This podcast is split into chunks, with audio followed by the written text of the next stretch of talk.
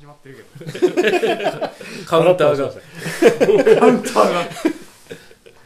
うん実際まあノーマンで酪農をするのもいいかなって思うぐらい、まあ、農業の中でも酪農は割とダントツで好きなんですけど、あーはい。えーまあそんなわけで、えー私の酪農会でございます。おめでとうございます。何が？えーじゃあとりあえずタイトルコールから。はい。じゃあせーの。福馬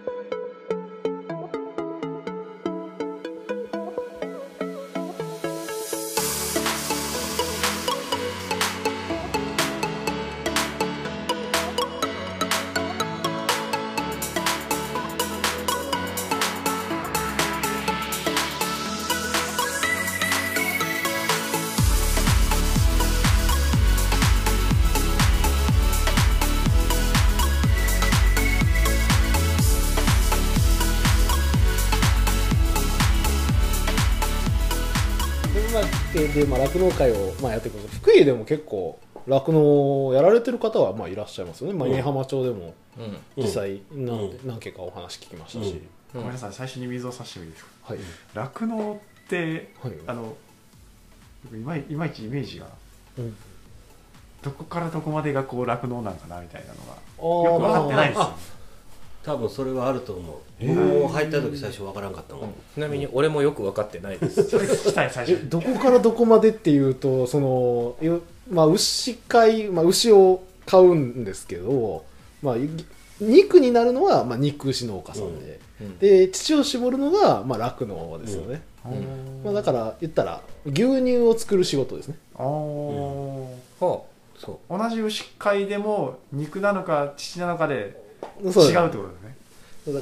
だからいわゆる、まあ、この辺だと若狭牛とか作ってるのはどっちかというと肉牛農家さんで、う、うん、でまあ、普通に乳搾って牛乳を作るのが、まあ、酪農でっていう、まあ、肉牛はそこまで詳しくはないんですけどもただまあ酪農だとその割と毎日乳は出てくるんで、まあ、安定的に、まあ、その集荷してもらったらお金になりやすいよねっていう部分はあるんかなとは思ったりもするんですけど。あ途端にエロくなる話や。あそう途端にエロくなる そう。途端にエロくなる話でねあのちょこっと話しましたけどまあ。有名な学者さんの話でもしたりとかさせてもらいましたけども、まあ、実際5年ぐらい、えー北海道で自分が酪農をしてて。で、まあ、結構そのやっぱり思うところもあったりとか、まあ、最近の酪農はまだ変わってきてるのかなって思う部分もあるんですけど、まあ、結構その当時、まあ、今もどうなんかなちょっとその辺がわからないラグがあるのがちょっとあれなんですが多分まだそこまで変わってないんかなと思うのは今あの牛乳を、まあ、絞るうん。っていうことが、まあ、言ったら酪農なんですけどその絞り方っていうのもいろんな考え方があってで結構日本人のその日本人っていうか自分がいたところのその酪農の考え方が結構その農耕飼料って言われるあのトウモロコシとかうんああいう穀物系を、まあ、たくさんあげてで1頭あたりの乳量を増やしたらたくさん牛乳が絞れるよねっていうところがその結構フォーカスを当てた戦略を取った酪農家さんだったんですね。で他の酪農家さんも結構そういう考え方の方多かったんで、まあ、やっぱりいっぱいあの高栄養価のものを食べさせて、でいっぱい絞ればいっぱい牛乳が取れるからじゃあお金儲かるよねっていうのでやってたんですけどじゃあ実際5年間、まあ、やってて、まあ、割と肌で感じた部分ってこれって本当に最善なのかなっていうのは結構うん。思う部分があって。っていうのがその、まあ、人間に考えてもまあ分かる話ではあるんですけど割といっぱい食べたからいっぱい出る。確かにその時いっぱい出るかもしれないんですけどいっぱい食べることって結構リスクありません。人間でも。うんうんその生活習慣病とかね、に牛もまあやっててその別にその、まあ、毎日体が悪かったとかそういうことではないんですけどなんだかんだそのお乳の状態が良くなくなったりとかちょっと食べるのが悪くなったりとかそのあんまり悪くなりすぎると体調を崩してあの胃の形が変わるんですね。牛って4つ胃があるんですけど、あのーその中の第4位っていうのが大体人間と同じような活動する胃なんですよ。うんでその4位がなんかその食べたバランスが悪いのかっていうところでその形が変わっちゃうみたいですね。でそうなると手術するしかないんですよ。へで実際手術をしてっていうことは腹を切るってことはもう牛からしたらストレス以外何者でもないじゃないですか、うん。っていうのもリスクとして抱えつつそういうふうにしていくっていうところが、まあ、正直自分はこれが最善なのかっていうのはすごい拭えなくて。えでそれからまあ自分なりにいろいろとまあ酪農のねそれこそ教授の話とかもうん。勉強しながらまあいろいろと見てたんですけども結果的にその自分がまあこれが正解かどうかわかんないです、まあ、自分がやるんだったらこういうのもやってみたいよねっていうぐらいのまあ言ったり、あのー想像の中の話に近いんですけど牛って結局子供を産まないと牛乳って出ないんですよね。うんまあ、これはその意外と知らない人が多いんですけど牛ってなんか常に牛乳出てんじゃないの？みたいなことも言われたことあるぐらいなんで。でもあんまり食べ過ぎると生周期が分かりづらくなるんですよ。やっぱりその人間にもまああるのかなとは思うんですけどバランスとか崩れちゃうとあんまり良くないと。ってなるとそのバランスよく育ててで子供を産むっていう周期を早くしてあげる。で大体牛って子供を産んでから2ヶ月間ぐらいが、えー牛乳のまあピーク？3ヶ月だったかな、まあ、それぐらいが大体ピークでそこからはまあ大体乳量落ちていくって言われてるんですよ。うん。なんで、まあ、その周期に合わせてその大体この牛の間隔っていうのを管理しながらつけあの種付けをしていくっていうのが、まあ、いいんじゃないかなっていうふうなところも考えながら実際配合飼料っていう最初言ったトウモロコシとか、まあ、そのあたりのその、まあ、食べさせる部分ですよね。それってじゃあ本当に必要なのかっていうとその結構日本の酪農ってアメリカとかそういうところの考え方が強くてうん。でニュージーランドでも、あのーそういうのをやってるんですけどもそのやり方としてあんまり配合飼料与えてないんですよね。うーん。で実際じゃあめちゃめちゃ与えてる国と与えてない国があるっていうところで、まあ、じゃあ乳量どれぐらい下がるのかって言ったらちょっとあのあれなんですけどもただやれないことはないんだろうなってやっぱり思うんですよね。まあ、その分あの、まあ、いわゆるその草の部分を粗飼料っていうんですけど、うん。まあ、粗飼料を多くあげれるようなよく食べあのしっかりと反数してあの食べれるようなっていうことができる環境を整えつつ、まあ、青周期に着眼点を置いて経営していくのがいやよよりいいんじゃないかなっていうふうに思ってて。で、まあ、この回を取るために、まあ、そういうふうにやりたいなっていう想像のもとやってたらやってる記事あったんですよね。うん。実際。に農家さんの人ではなかったんですけどその農家さんにそのコンサルっていうかなんていうんですかね説明する人がその記事を書いててコンサルをしてた側のその農家さん自体がその今言ったように、まあ、いっぱい食べさせていっぱいその牛乳を絞ろうよっていうやり方をしてたんだけどやっぱりなんかうまくいかないよねっていうところからじゃあ、まあ、そもそもあの食べる量っていうのをちゃんと適正に合わせてででそこからちゃんと周期を見ながら改善していこうよっていうやり方でうまくいってたと。で実際そのさっき言ったような、まあ、4辺も起こらなかったとかその、うん。まあ、他にもその、まあ、カルシウムが低下しちゃってその牛乳とかもカルシウムで出ていっちゃうんで。うん。でそういう部分もあったりして、えーまあ、そういうところも少なくなってきたと。っていうことを考えると、まあ、結構的をええってなというような部分も考え感じたりして。うん自分が酪農してた頃その初期はもう本当にいっぱい牛乳取れることがいいんだろうって思ってたんでその1ヶ月に1回乳量検定っていうそのどれぐらい取れるかっていうのを測るんですけど、1日60キロとかの牛もいるんですよね。その自分の体から60キロの牛乳を出すっていう牛がへいるんですけどただ牛の牛乳をそれだけ出すっていうことはそれだけリスクも高いわけなんですよね。ってことを考えるとやっぱりある程度は乳量は調整しつつ、まあ、食事量も調整しつつき牛を健康に回していくっていうところに着眼点を置いた酪農っていうのをまあ自分は見ていきたいなって今後の酪農としてですね。っていうふうに思いました。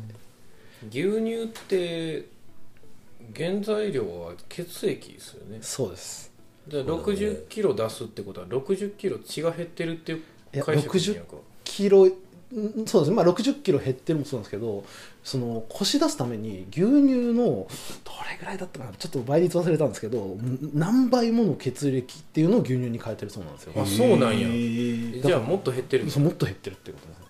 はあ母ちゃん大変やな。そうなんですよ。話し飼いでもそうなんですけど、結構その牛に対してストレスのかかりやすい部分うん。まあ、あるんで、まあ、だからその辺りをまあ見ていってってまあその業者さんも業者さんのやり方とかそういうところもあると思うんですけども、まあ、その辺りを見てそのできるところから例えば食事量のその回し方の方がうまくいくっていう話も実際出てるっていうことで、まあ、そういったところからでもそのチャレンジしていければ面白くなるのかなっていうのが、まあ、最近そのら北海道で酪農してて自分の感じたっていうところで、まあ、実際じゃあ福井県はそのまあ、酪農をやってるっていう話とかもいろいろ聞くんですけどその、まあ、どうなのかなっていうのはまたちょっとこれから見ていきたいなっていう部分です。ね。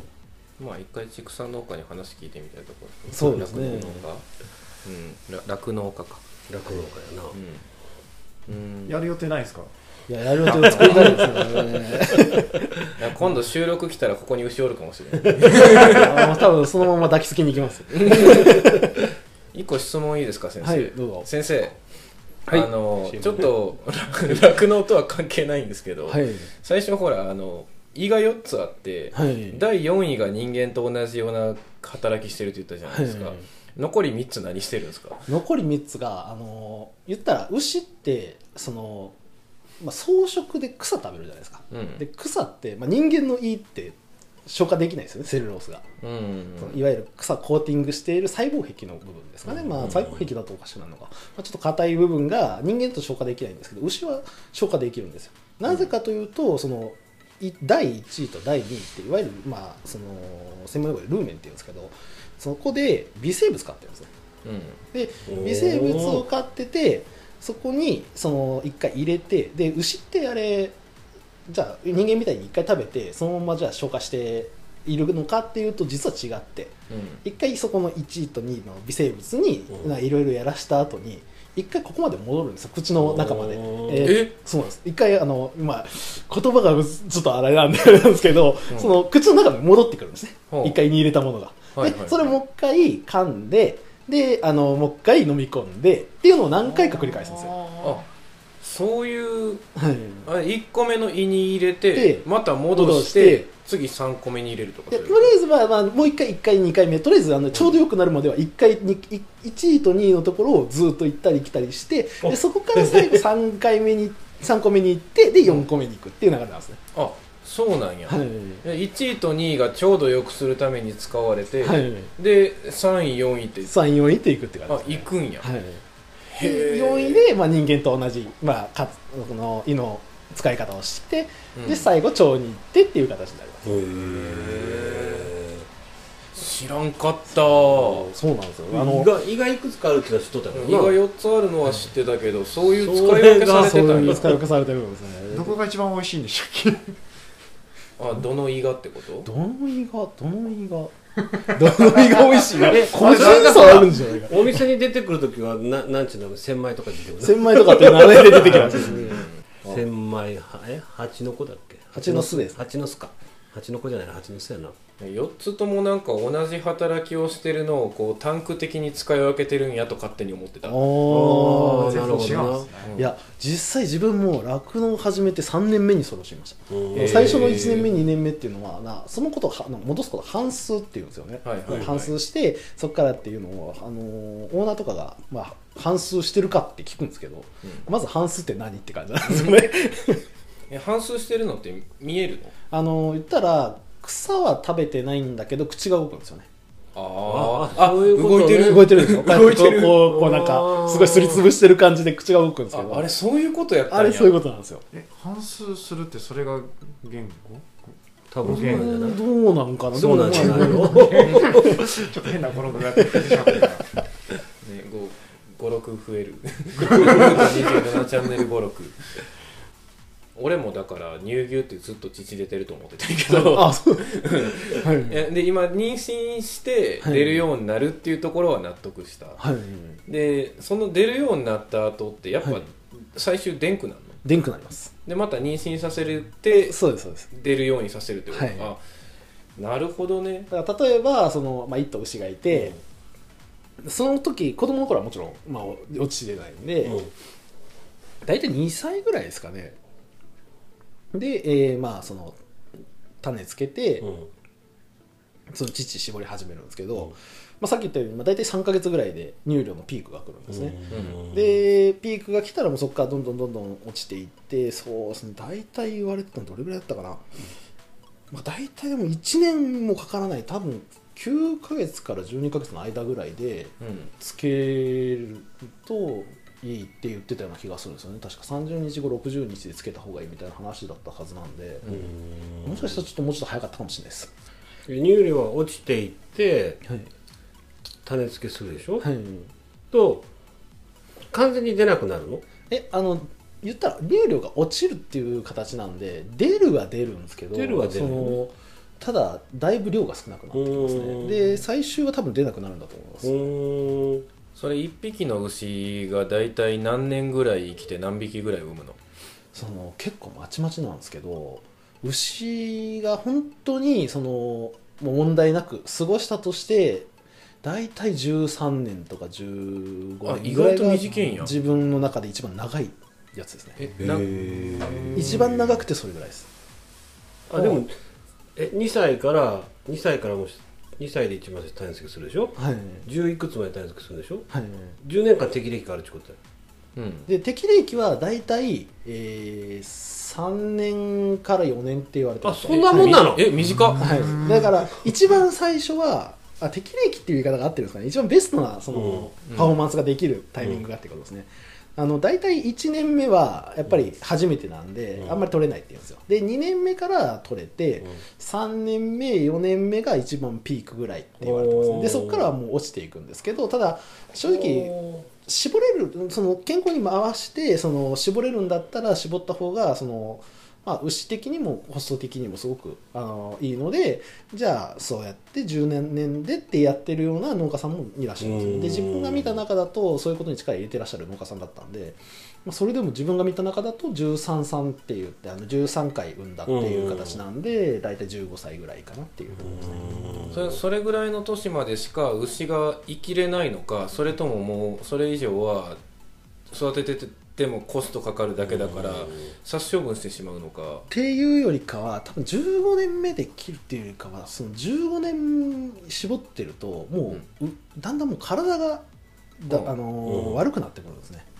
でそれで最終的にもう立つ立たないとかって話になってくるんですよ。でほ今13年っていう話を、まあ、13 15年か15歳っていう話をしたんですけど、これ15歳が最長なのも大体56年ですかね、56年やってる間に何かしらトラブルがあるんですよ。でそうですね。まあだから 7, 7歳8歳とか、まあ、9歳ぐらいになってくるともうそれこそ牛って、まあ、これもあんまり知られてないかもしれないですけどもう股割って倒れたらもうそれでアウトなんですね。うん。もうそこからもう立てなくなりますへえそういうふうなこともあったりっていうのとあとまあ牛自体がその、まあ、乳あの健康状態を維持できなかったりっていうところになってくるともうそのまま殺あの殺処分っていうんですかねその、まあ、お肉にうん。のその厳密に殺処分とはまた違うんですけど肉牛農家さんにお渡しするっていう形が。なんか俺でっかい生き物って長生きすると思ってた。いやーそうなんですね。実際普通に生きてたらどうなのかっていうのは自分は分かんないんですけどその自分が酪農してる中だとそんな感じでしたね、あとやっぱそんだけ負担かかってるんや。まあ、かもしれないですね。うーん。牛さんありがとう。う。牛さんありがとう。はい。牛さんってはい。野生でいるんですか？野生今どうなんだ？バッファローとかじゃない？バッファローとかは牛さんの野生。水水牛。そうだね。うんそれこそそういうのは野生でいると思うけどホルスタインね。ホルスタインの牛は人間が作った品種だったはずだからああその酪農のために？そうそうそうそう。え野生って日本のこと言ってんの？ああにに 日本にはいないですよね。日本にはいないですよね。日本の野生の牛はスタインではいないんじゃないかな。あ日本あれよあのほらハロウィンの時期になると、あの牛の格好した巨乳の人が よくツイッターとかに画像上げといてあれ野生じゃない。あれあれはあれは野生なの？野生なだって飼われてないでしょ。まあ変われてはない野生でしょ、うん。日本にも牛はいるということでした。ええちゃんちゃん。牛はいるよ。だ まあというところで。あとまあ実際まあなんでそういうふうにそのまあ酪農っていうのもまあいろいろまだまだ改良の余地もあったりとかまあ面白い意味のある農業なのかなと思うので、まあ福井の酪農も盛り上がっていってくれたら嬉しいなと私個人としては思ってますうん。というわけでまあこんなところで、はい、はい。はい。じゃあ今回もありがとうございましありがとうた。ございました